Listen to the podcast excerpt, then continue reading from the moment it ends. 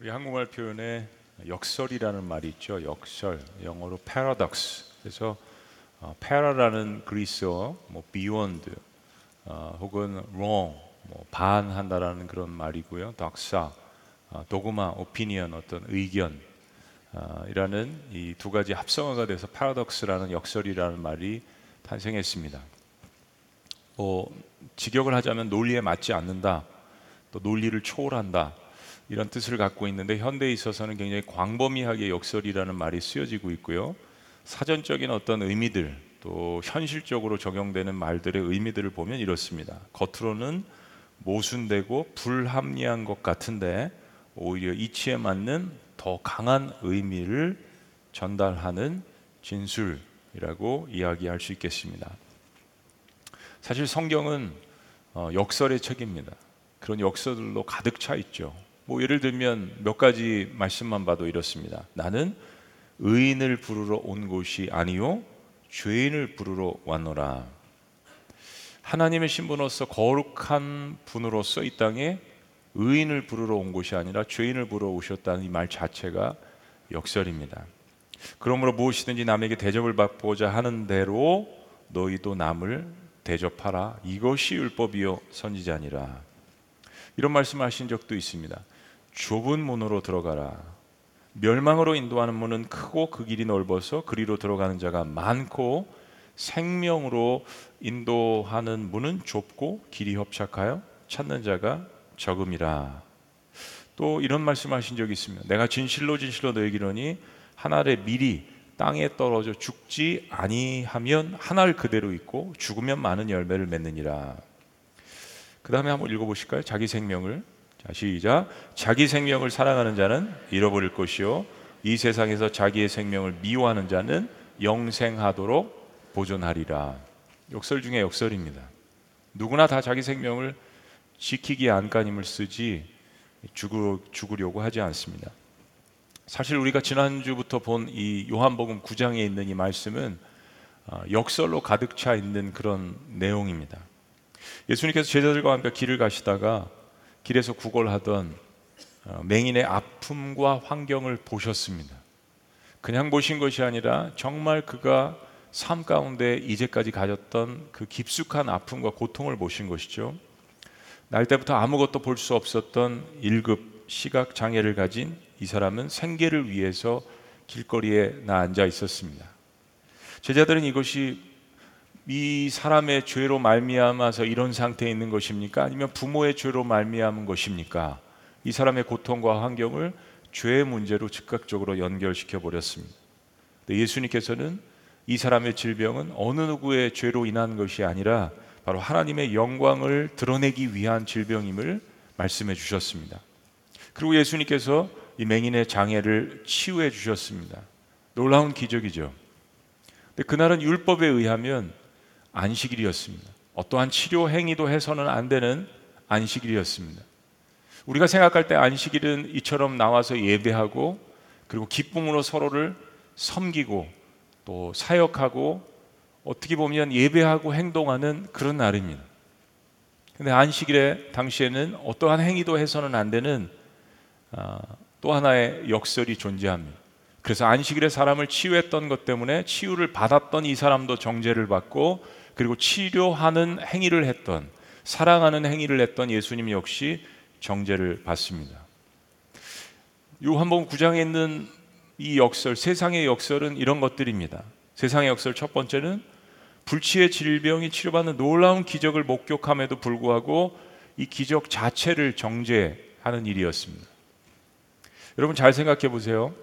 사실은 세상은 어, 남의 행복과 성공에 대해서 진심으로 기뻐하지 않습니다. 그러니까 그런 속담이 생긴 거 아니에요? 사촌이 땅을 사면 뭐라고요? 배가 아프다. 뭐 괜히 이런 말이 생겨났겠어요? 겉으로 표현하는 그런 듯 하지만 어, 다 비교하고 나는 왜 그렇지 않을까 경쟁하고 남의 기쁨에 대해서 마음 가운데는 슬퍼할 수 있는 것이 이 세상이죠. 38년 된 황자가 치료를 받아도 성전 미문 앞에 장애인이 치료를 받아도 평생을 눈을 뜨면서 보지 못했던 사람이 치료를 받아도 세상은 기뻐하지 않습니다. 세상은 기적을 바라지만 누구나 다 miracle 기적을 바라지만 기적 자체를 즐기기를 바라지 그 기적을 주시는 그 분을 바라보지 않습니다.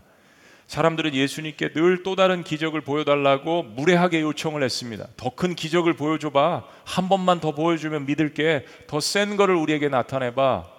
라고 요청했습니다. 그리고 믿지 않았습니다. 대신 거절하는 그분을 정죄했습니다. 맹인은 거듭되는 바리새인들의 신문에 이렇게 답변을 합니다. 27절 말씀 대답하되 내가 이미 일렀어도 듣지 아니하고 어찌하여 다시 듣고자 하나이까 당신들도 그의 제자가 되려 하나이까 보지 못했던 사람이 눈을 뜬 그 자체가 아무 설명이 없어도 이것은 엄청난 놀라운 기적이 아니겠습니까? 그리고 그가 나타나서 증언을 해도 그의 부모가 이야기를 해도 이 사람들은 믿지 않았습니다. 두 번째 세상의 역설은 메시아를 기다리는 자들이 오히려 메시아를 핍박하는 현상입니다. 유대인들은 바벨론 포로 생활하면서부터 그들을 이방의 강대국들로부터 압제로부터 구원해 줄 하나님께서 보내시는 그 메시아를 기다려 왔습니다. 엄청나게 소망하고 갈망을 해 왔습니다. 그런데도 불구하고 메시아로 이 땅에 오신 예수님을 핍박하고 십자가에 못 박고 말았습니다. 예수님은 안식일에도 여러 번 병자들을 또 치료하셨습니다. 그리고 예수님의 이런 행동을 지켜본 사람들 중 일부는 죄인이 어떻게 맹인의 눈을 뜨게 할 수 있는가? 이 사람은 그래도 위대한 선지자가 아니냐라고 반문을 하는 사람들도 있었습니다. 그러나 안식일에 병자를 치료하는 일은 예수님을 핍박하는 계기가 되었습니다. 예수님을 죽이기로 작정하는 계기가 되었습니다. 사람을 치료하고 그리고 안식일에 기적을 일으킨다고 그것이 죽을 죄가 되었던 것입니다. 메시아를 기다리던 사람들은 실제로 메시아가 그들 삶 가운데 한복판에 다가오자 그러한 놀라운 역사를 일으키고 일으키자 예수님을 핍박했습니다. 자, 24절 말씀.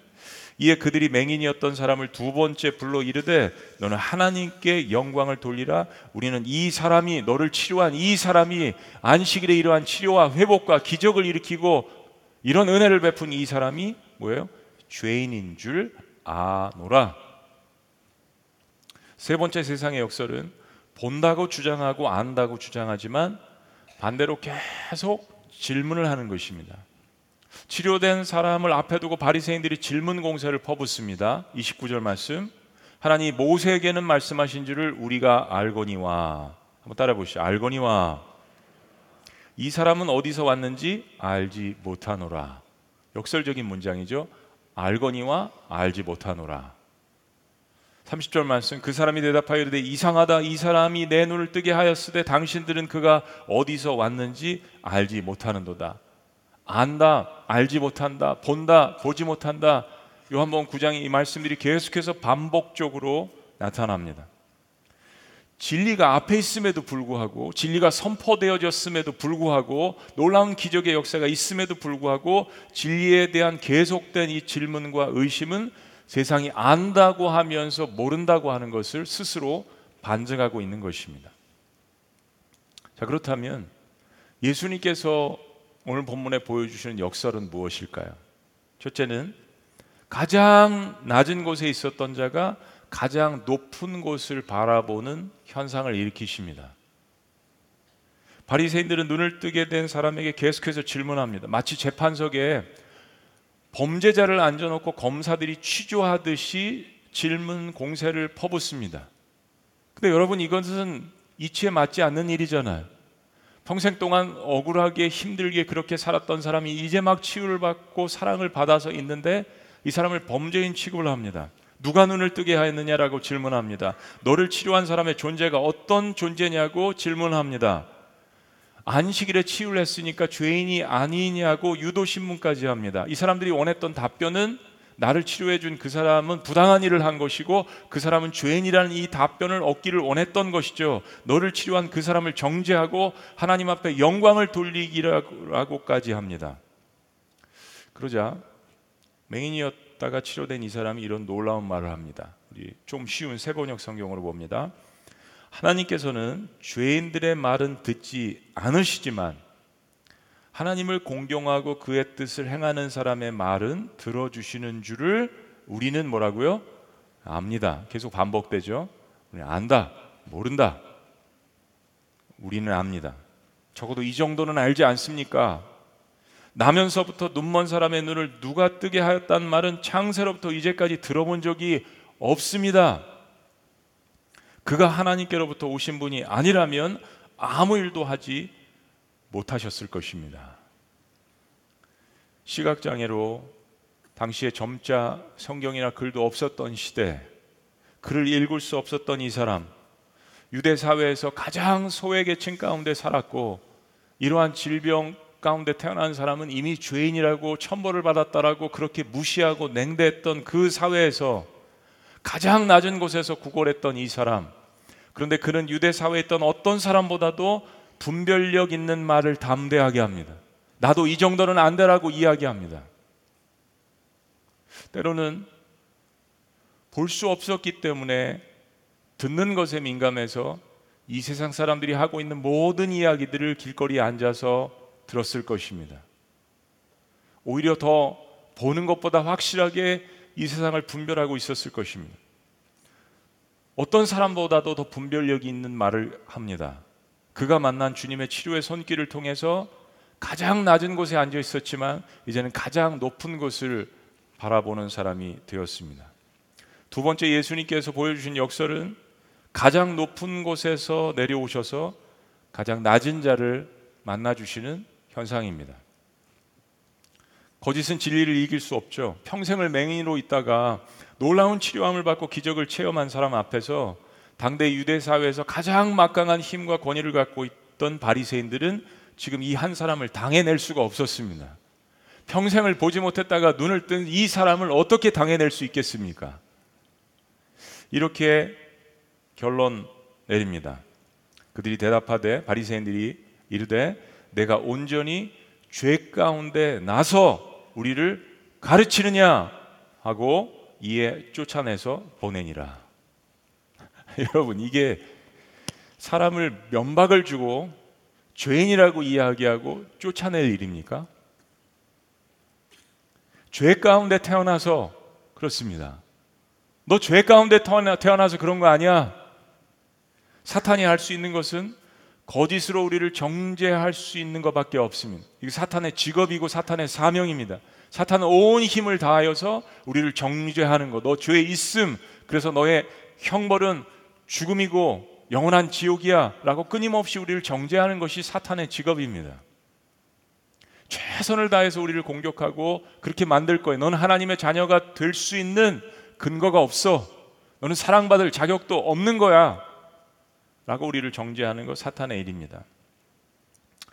그 사람은 공교롭게도 유대교를 이끌어 나가는 지도자들에 의해서 정죄받고 쫓겨났습니다. 사랑 여러분, 치료함 치료함 받는 것이 죄인가요? 사랑을 받는 것이 죄입니까? 아니죠. 그래서 바로 그때 예수님께서 이 사람을 찾아가십니다. 이 순간에 예수님께서 찾아 나서십니다. 다시 한번 이 사람을 찾아 나서신 것이죠. 35절. 예수께서 그들이 그 사람을 쫓아냈다 하는 말을 들으셨더니 그를 만나사 이르시되 내가 인자를 믿느냐 나를 믿느냐 대답하여 이르되 주여 그가 누구시오니까 내가 믿고자 하나이다. 마음이 열려져 있죠. 예수께 이르시되 내가 그를 보았거니와 계속 반복되죠. 본다, 보지 못한다. 주님 말씀하십니다. 내가 이제 나를 보았거니와 지금 너와 말하는 자가 그이니라. 바로 요한복음 4장에 사마리아 수가성 여인을 만나서 대화했던 그 장면이에요. 내가 바로 그로라 내여 나야. 38절 말씀 이르되 주여 내가 믿나이다 하고 절하는지라. 이런 경우가 많습니다. 예수님께서 일단 긍휼히 여기셔서, 여기셔서 질병 가운데 혹은 귀신 들린 가운데 여러 가지 고통의 환경 가운데 있는 사람들을 일단 치유하십니다. 일단 먹이고 보십니다. 일단 은혜를 베풀고 보십니다. 그리고 다시 그 사람을 만나서 그 치료의 근원이 어디로부터 나왔는지 그리고 예수님의 존재가 어떤 분이신지를 밝히시고 예수님을 영접할 수 있는 기회를 주시죠. 가장 높은 곳에서 내려오셔서 가장 낮은 곳에 있는 사람을 만나 주시는 역설입니다. 사마리아 수가성 여인, 38년 된 병자, 가늠하다가 현장에서 붙잡힌 여인, 그리고 오늘 평생을 앞을 못 보던 장애인 모두 주님께서 직접 찾아가셨습니다. 하나님의 역설이죠. 가장 높은 곳에서 가장 낮은 곳으로 찾아가셨습니다. 마지막 세 번째 오늘 본문에서 보여주시는 예수님의 역설은 볼 수 없는 자는 보게 하시고 그리고 본다고 하는 자는 못 보게 하시는 현상입니다. 예수님과 치료된 사람이 대화를 하는 동안에 주변에는 제자들도 있었고요. 계속해서 예수님을 따라다니던 사람들도 있었을 것입니다. 그리고 여전히 몰래 예수님을 예의 주시하던 바리새인들도 있었습니다. 예수님께서는 모든 사건을 다 마무리하시고 그들 앞에서 이렇게 결론적인 선언을 하십니다. 39절 말씀입니다. 요한복음 9장의 가장 중요한 말씀 가운데 하나죠. 다 같이 시작. 예수께서 이르시되 내가 심판하러 이 세상에 왔으니 보지 못하는 자들은 보게 하고 보는 자들은 맹인이 되게 하려 함이라 하시니 역설 중에 역설이죠. 엄청난 반전입니다. 그런데 우리가 한 가지 요한복음을 계속 들으시고 읽으시고 묵상을 하셨다면 한 가지 상충되는 예수님의 말씀을 발견할 수 있습니다. 사실 예수님은 요한복음 3장에서 니고데모와의 대화 가운데 하나님의 목적은 이 세상을 심판하는 것이 아니라고 그리고 아들을 통해서 이 세상을 구원하시는 것이라고 말씀하셨습니다. 우리가 잘 알고 있는 요한복음 3장 16절 그 유명한 그 구절 다음에 나온 17절은 이렇게 이야기합니다. 하나님이 그 아들을 세상에 보내신 것은 세상을 심판하려 하심이 아니요 그로 말미암아 세상이 뭐라고요? 구원을 받게 하려 하심이라. 성경에는 가끔 이런 구절들이 등장합니다. 심판하지 아니하신다고 이야기하신 주님이 심판하신다고 이야기하시는 거예요. 이 말씀의 본질은 하나님의 본심은 이 세상을 구원하시는 것입니다. 아들을 보내신 목적이 그렇습니다. 맞습니다. 하나님 모든 사람으로 하여금 어두움에서 구원하셔서 영적으로 눈을 뜨게 하시고 생명의 빛을 비춰 주셔서 빛 가운데 살게 하기를 원하시는 것이 하나님 아버지의 본심이시고 중심이시고 의도십니다. 그러면 지금 요한복음 9장에서 심판하신다는 의미가 어떤 의미일까요? 요한복음 3장 17절에 이어지는 구절, 이 말씀을 설명하는 구절은 이렇습니다. 그를 믿는 자는 심판을 받지 아니하는 것이요 믿지 아니하는 자는 하나님의 독생자의 이름을 믿지 아니함으로 벌써 심판을 받은 것이니라. 그 정죄는 이것이니 곧 빛이 세상에 왔으되 사람들이 자기 행위가 악함으로 빛보다 어둠을 더 사랑한 것이니라. 악을 행하는 자마다 빛을 미워하여 빛으로 오지 아니하노니 빛으로 나오지 아니하노니 이는 그 행위가 드러날까 함이요. 사랑에는 두려움이 없다. 21절 진리를 따르는 자는 빛으로 오나니 나오나니 이는 그 행위가 하나님 안에서 행한 것임을 나타내려 함이라 하시니라. 그러니까 무슨 이야기입니까? 하나님께서는 심판을 하실 필요도 없이 세상을 구원하시려 이 땅에 오신 예수님을 영접하지 않은 그 자체가 이미 심판의 상태에 놓여져 있다라는 것을 말씀하시는 것입니다. 무엇보다 어둠 가운데 있는 세상은 빛 가운데 그 행위가 드러나는 것을 당연히 싫어합니다. 빛이 빛인 줄 알면서도 미워하는 행위.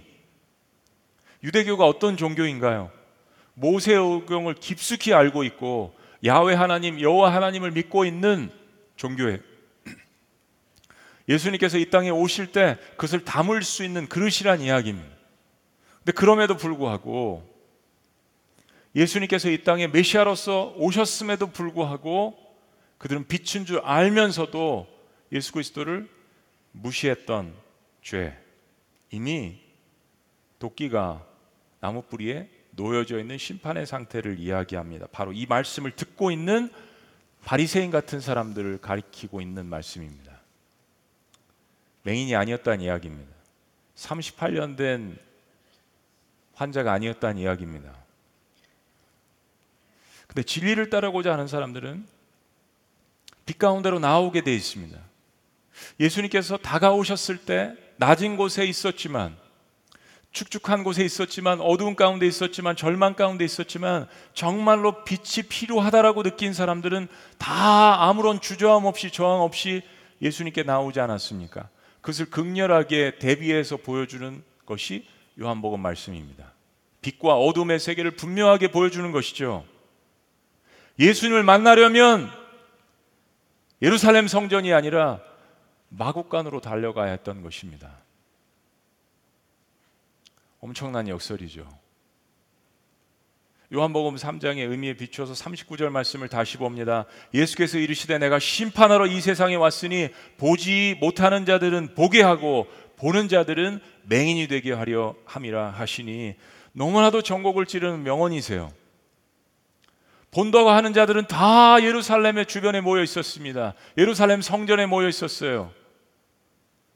그런데 그들은 보지 못하고 있었습니다. 그러자 바리새인들이 화들짝 놀랐습니다. 진리를 선포하시는 예수의 말씀에 당황한 거죠. 그래서 이렇게 반문합니다. 바리새인 중에 예수와 함께 있던 자들이 이 말씀을 듣고 이르되 우리도 맹인인가? 예수의 말씀을 비웃는 말일 수도 있습니다. 그러나 비웃든 비꼬든 그들의 말은 그들 스스로 뱉어낸 진실이었습니다. 그들은 보지 못하고 있었습니다. 아니 우리가 이 정도 지위에 있는데 이만큼 성경을 달달달 외우고 통달하고 가르치고 있는데 율법을 만들고 관장하는 사람들인데 예루살렘의 최고의 엘리트인데 그럼 우리도 못 본다라고 지금 나사렛 촌구석에서 자란 예수라는 당신이 우리에게 이렇게 이야기하는 겁니까? 우리가 못 본다는 이야기입니까? 그런데 그들은 그 말을 스스로 뱉어내었습니다. 그들은 눈을 뜬 영적 맹인이었습니다. 예수님께서 결론 내려 주십니다. 자, 41절 시작. 예수께서 이르시되 너희가 맹인이 되었더라면 죄가 없었으려니와 본다고 하니 너희 죄가 그대로 있느니라. 유대인들의 율법의 판단 기준은 보지 못하는 자는 다 죄인이고 보는 자들은 죄인이 아니라는 기준이었습니다. 예수님은 이 악한 마음들을 반대로 정죄하신 것입니다. 본다고 하니까 죄가 있다라고 말씀하신 겁니다. 못 본다고 한다면 차라리 죄가 없었을 텐데 본다고 하니까 죄인이라고 말씀해 주시는 거예요. 죄인이고 의인이고 이 기준도 하나님께서 만드시는 것이고 그 분별도 판단도 하나님께서 하시는 거죠. 우리는 멀쩡한 육신의 두 눈으로 세상을 보면서 더 많은 죄를 지을 수 있습니다. 많이 보니까 더 탐욕이 생기고 더 정욕이 생길 수 있습니다. 명석한 두뇌를 가지고 세상을 안다고 생각하면서 더 많은 죄를 교모하게 지을 수 있습니다. 건강한 몸을 가지고 사람들을 섬기기보다 자신의 정욕을 채우느라 인생을 허비할 수 있습니다. 정말 뭐가 축복이고 정말 어떤 것이 나에게 은혜인지를 분별하고 깨닫는 것 이거 너무 중요한 일입니다. 죄인이라고 가슴을 치고 울부짖는 사람들은 의인으로 만드시고 의인이라고 자부하고 자신의 의로 다른 사람들을 정죄하는 자들은 죄인이라고 말씀하시는 분, 그 판단을 하시고 심판하시는 분은 사람이 아닙니다. 사람이어서도 안 되죠. 그분은 바로 창조주 하나님이십니다. 그것이 하나님께서 우리에게 보여주시는 역설입니다. 예수님을 정말 사랑하고 정말 구원받고 믿는 사람들을 분별하는 방법들은 그리 어렵지 않습니다. 내가 어떤 죄 가운데 구원을 받았는지를 알기 때문에 그 사람의 삶 가운데 겸손함이 있죠. 여전히 그 겸손함이 존재해야 구원의 기쁨과 감격이 있는 것입니다. 도저히 용서받을 수 없는 환경 가운데 어두움 가운데 있었던 나를 찾아오신 그 주님을 기억하는 이 맹인이 어떻게 예수님을 배신할 수 있겠습니까? 38년 동안 제대로 걸어보지 못하고 베데스다 연못가에서 가장 꼴찌의 인생을 살았던 그를 찾아가서 만나주신 그 주님을 어떻게 인생 가운데 배신할 수 있겠습니까? 모두가 돌을 들여서 죽이려고 가늠하다 현장에서 붙잡힌 그 여인을 만나주신 그 주님을 이 여인이 평생 동안 섬기고 주님을 배신하지 않지 않겠습니까? 구원은요, 확실한 겁니다. 사랑이 확실한 것만큼 정말 내가 예수님 사랑하면 사랑하는 거예요. 구원의 감격과 기쁨이 있을수록 내가 보지 못했던 인생인데 내가 이러한 인생이었는데 라는 그 구원의 감격과 기쁨이 살아있는 것입니다. 저처럼 어, 소위 말하는 모태신앙 이거 좋은 면이 있습니다. 이질감이 좀 적어요. 오는 것에 대한 또 말씀을 듣는 것에 대한 그런데 미지근할 때가 있습니다. 세상으로 나가보고 싶을 때가 있어요. 정말 은혜와 사랑이 무엇인지를 잊어버릴 때가 있습니다. 종교적이고 습관적이고 목회자도 마찬가지고 중직자들도 마찬가지고 교회 생활을 오래 하면서 예수 그리스도를 더 가깝게 만나면서 정말로 마음 가운데 구원의 감격과 기쁨과 그 은혜가 어떤 것인지를 안다면 저는 구원받은 죄인입니다라는 고백이 나올 수밖에 없는 거죠. 하나님을 대할 때든지 섬길 때든지 사람들을 대할 때든지 그 모습이 그냥 그대로 자연스럽게 나타날 수밖에 없는 거예요. 말씀을 전하고 하나님의 자녀로서 살아갈 때는 담대함, 그러나 그 사역을 감당할 때는 하나님이 주신 은혜 때문에 겸손함, 이 두 가지가 동시에 균형 있게 존재할 수 있는 사람, 우리는 그 사람들을 그리스도인 예수 그리스도를 따르는 사람들이라고 말합니다. 왜냐하면 주님께서 보여주신 모습이 그 모습이기 때문입니다. 우리는 지금 이 땅에 오신 예수님의 탄생을 기념하는 대강절을 맞이하고 있습니다. 죄로 물든 어두운 세상에 생명과 진리의 빛으로 구원하시기 위해서 하나님께서 택하신 유일한 방법은 단 하나예요. 하나님의 아들을 이 땅에 사람의 모습으로 보내시는 것이었습니다. 종의 모습으로 보내시는 것이었습니다. 죽기까지 십자가에 복종하시는 비참한 모습으로 보내시는 것이었어요. 유대인들은 이 부분이 이해가 가지 않았습니다. 자신들이 여호와 하나님을 믿는 유대교의 주인 기득권자라고 생각을 했기 때문입니다. 그러니 사람을 섬기러 종으로 오신 하나님의 아들의 모습을 메시아로 받아들일 수 없었던 거죠. 빛이 빛인 줄 알면서도 그 현상을 보면서도 내가 갖고 있는 것들을 포기하고 싶지 않았던 거죠. 제가 성경에서 보는 하나님의 역설은 이런 것입니다. 하나님과 인간 사이의 역설은 지금은 인간이 하나님을 여러모로 평가하지만 그렇잖아요. 저 여러분들이 살면서 신앙생활 하면서도 하나님을 평가합니다. 그러나 종국에는 신이 인간의 모든 것들을 평가하는 날이 반드시 옵니다. 그러나 더 큰 역설은 신은 그 심판을 준비했으면서도 인간에게 그 심판을 피할 수 있는 구원에 대한 대안을 아들의 죽음을 통해서 제시하셨다는 것입니다. 이게 하나님과 인간 사이의 가장 큰 역설입니다. 그래서 이 땅에 오신 하나님의 아들 예수님은 자신의 목적을 이렇게 말씀하십니다. 인자가 온 것은 내가 온 것은 섬김을 받으려 함이 아니라 도리어 섬기려 하고 자기 목숨을 많은 사람의 대속물로 주려 함이니라.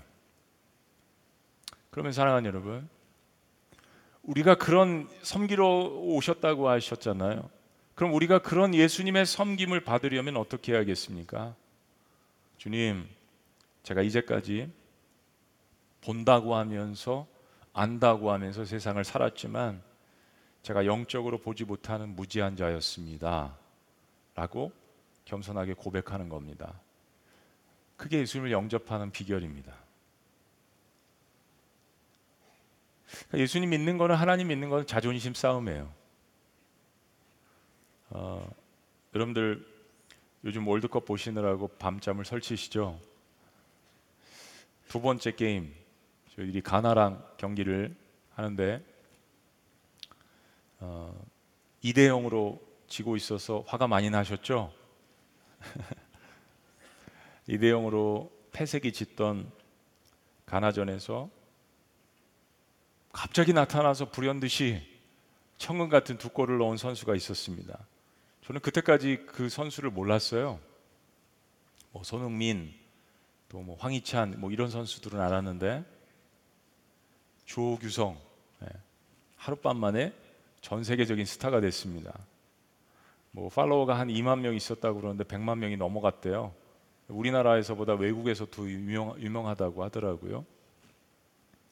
그런데 이 선수가 인터뷰한 것을 유심히 지켜봤습니다. 다른 여러 선수들도 인터뷰를 했지만 이 선수의 인터뷰는 어느 다른 선수들과 달랐습니다.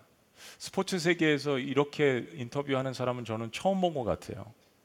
저는 정말 별것 없는 선수인데 월드컵이라는 무대에서 골도 넣었습니다. 보잘 것 없는 선수였는데 골을 넣어서 믿겨지지 않습니다. 이 말을 보잘 것 없는 저 같은 자가 이 말을 계속 반복해서 합니다. 제가 이것을 여러 번 그 rewind해서 봤어요. 저 같은 자가 나 같은 자가 여러분 첫 번째 골 넣고 그 표정 보셨어요? 어, 내가 골을 넣네. 두 번째 비로소 감격하잖아요. 나 같은 자가 그래서 이 사람이 어떤 사람인가 좀 뒷조사를 해봤어요. 그랬더니 원래 공격수도 아니에요. 수비수를 보았던 사람. 그리고 뛰어나지 않아서 K리그에 뽑혀지지도 않았고 늘 2군을 전전긍긍하면서 살았던 사람. 그래서 시간이 많이 남아서 키는 큰데 체력이 약하고 몸도 왜소해서 시간이 남으니까 웨이트 트레이닝을 해서 다음을 준비했던 사람. 어 그런데 가나전에서 불현듯이 나타나서 두 골을 넣는 그 모습을 아마 여러분들도 축구 좋아하시는 분들은 뭐 K리그에서 득점왕 했다니까 그 정도는 알고 있었지만 저는 전혀 모르고 있었거든요. 계속된 고백. 나 같은 자가 아무런 보잘것 없는 자가 그리고 어린 학생들과 후배들을 위해서 격려합니다. 여러분들도 그런 꿈을 꾸고 키워가시면 저같이 보잘것 없는 자도 이런 세계적인 무대에 와서 골을 넣는데 여러분 할 수 있습니다. 그런 격려를 하죠. 그래서 제가 너무 궁금했어요. 야, 저 사람 크리스찬이었으면 좋겠다. 아니더라고요. 아직 안 믿어요. 그래서 어, 어떻게 해서든지 끝나면 제가 찾아갈 마음이 있으니까 혹시 이런 분야에 관련되신 분들은 저를 좀 소개해 주셨으면 좋겠어요. 월드컵 경기나 국가대표나 이런 경기를 볼 때 누가 적 팀을 이끌어 나갈까 기도하는 사람이 있잖아요. 사실 손흥민, 손흥민 선수도 크리스찬이긴 하지만 이재성 선수가 그렇게 독실한 크리스찬이더라고요. 남들은 보지 못하는 것이 있지만 영적으로 그 팀을 이끌어 나가고 기도하고 섬기는 사람이 있습니다. 이런 사람이 두각을 나타내면 그거야말로 역설이죠. 승률 이길 수 있는 확률이 10%도 되지 않는 대한민국이 포르투갈을 상대로 이기는 것은 그야말로 역설입니다. 기적이 역설이에요. 도저히 바랄 수 없는 상황 가운데 나타나는 것이 기적이지 않습니까? 세상 H도 약체팀이 강팀을 이기면 전혀 보잘것 없었던 사람들이 우뚝 서면 큰 뉴스감이죠. 주님께서 하나님께서 의인을 위해서 이 땅에 오신 것이 아니라 죄인을 위해서 이 땅에 오셨다라는 이 자체가 역설입니다. 어떻게 거룩하신 분이 이런 사람들을 찾아갈 수 있나? 그래서 유대인들은 이해할 수 없었던 거예요. 하나님을 몰랐던 거죠. 하나님을 섬긴다고 하면서 하나님께서 어떤 마음을 갖고 계셨는지를 몰랐던 거죠. 저는 오늘 이 말씀을 듣는 모든 분들을 이렇게 격려하고 싶습니다. 여러분이 하나님이 만드신 구원 역사에 역설의 주인공이 되셨으면 좋겠습니다.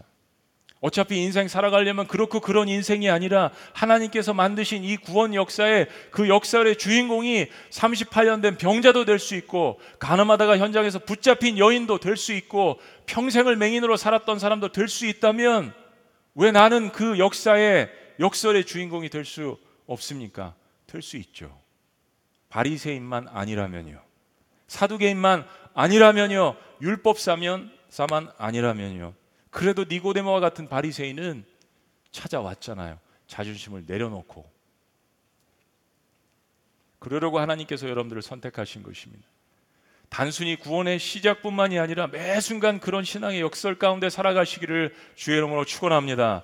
하나님의 사랑은 그럼에도 불구하고의 사랑이기 때문입니다. 태어날 때부터 맹인이었다가 치료받은 이 사람의 고백이 뭡니까? 내가 아는 것 한 가지 전에는 보지 못했지만 지금은 내가 본다는 것입니다. 지금은 내가 본다는 것입니다. 그런 역설로 살아가셔야 합니다. 여러분의 눈을 뜨게 하셨잖아요. 볼 수 없었던 세계를 보게 하시지 않습니까? 보이지 않았던 것들을 보이게 하시잖아요. 바로 아버지의 마음으로 예수 그리스도의 그런 마음으로 그런 심정으로 세상을 바라보고 살아가시기를 주의 이름으로 축원합니다. 그러면 길을 가다가도 삶을 살아나가더라도 내가 섬겨야 할 사람들을 만나게 하시고 보게 하십니다. 그렇습니다. 신앙의 최대의 역설, 나 같은 자가 지금 이 시간에 창조 주신 하나님을 예배하고 나 같은 자가 쓰임 받는 것이 신앙의 역설입니다. 기도하시겠습니다.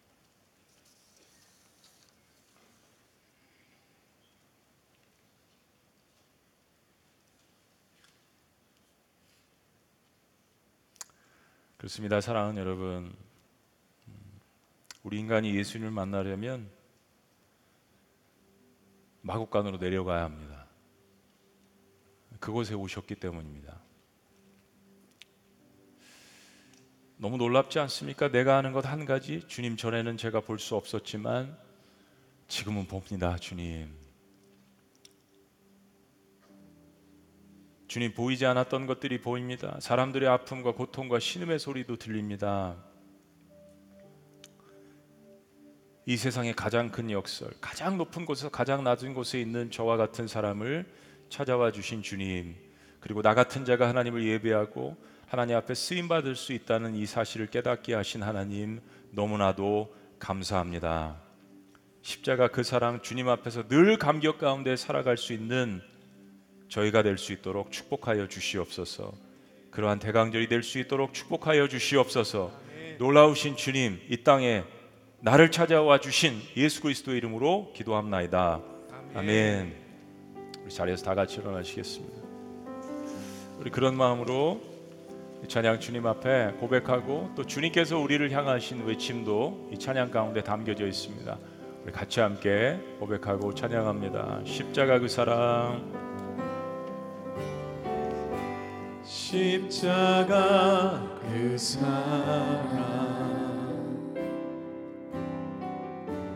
멀리 떠나서 고백합니다. 무너진 나의 삶 속에 무너진 나의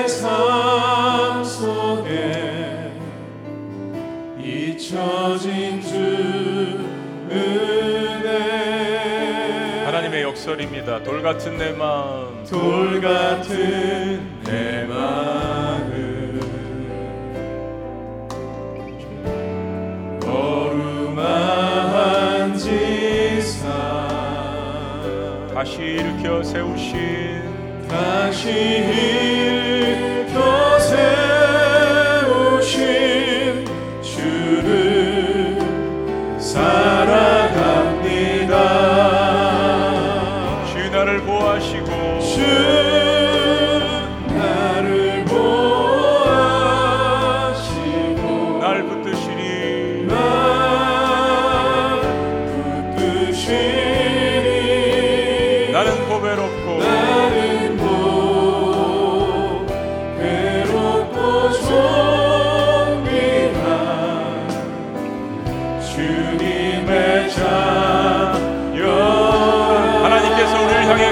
너를 주 너를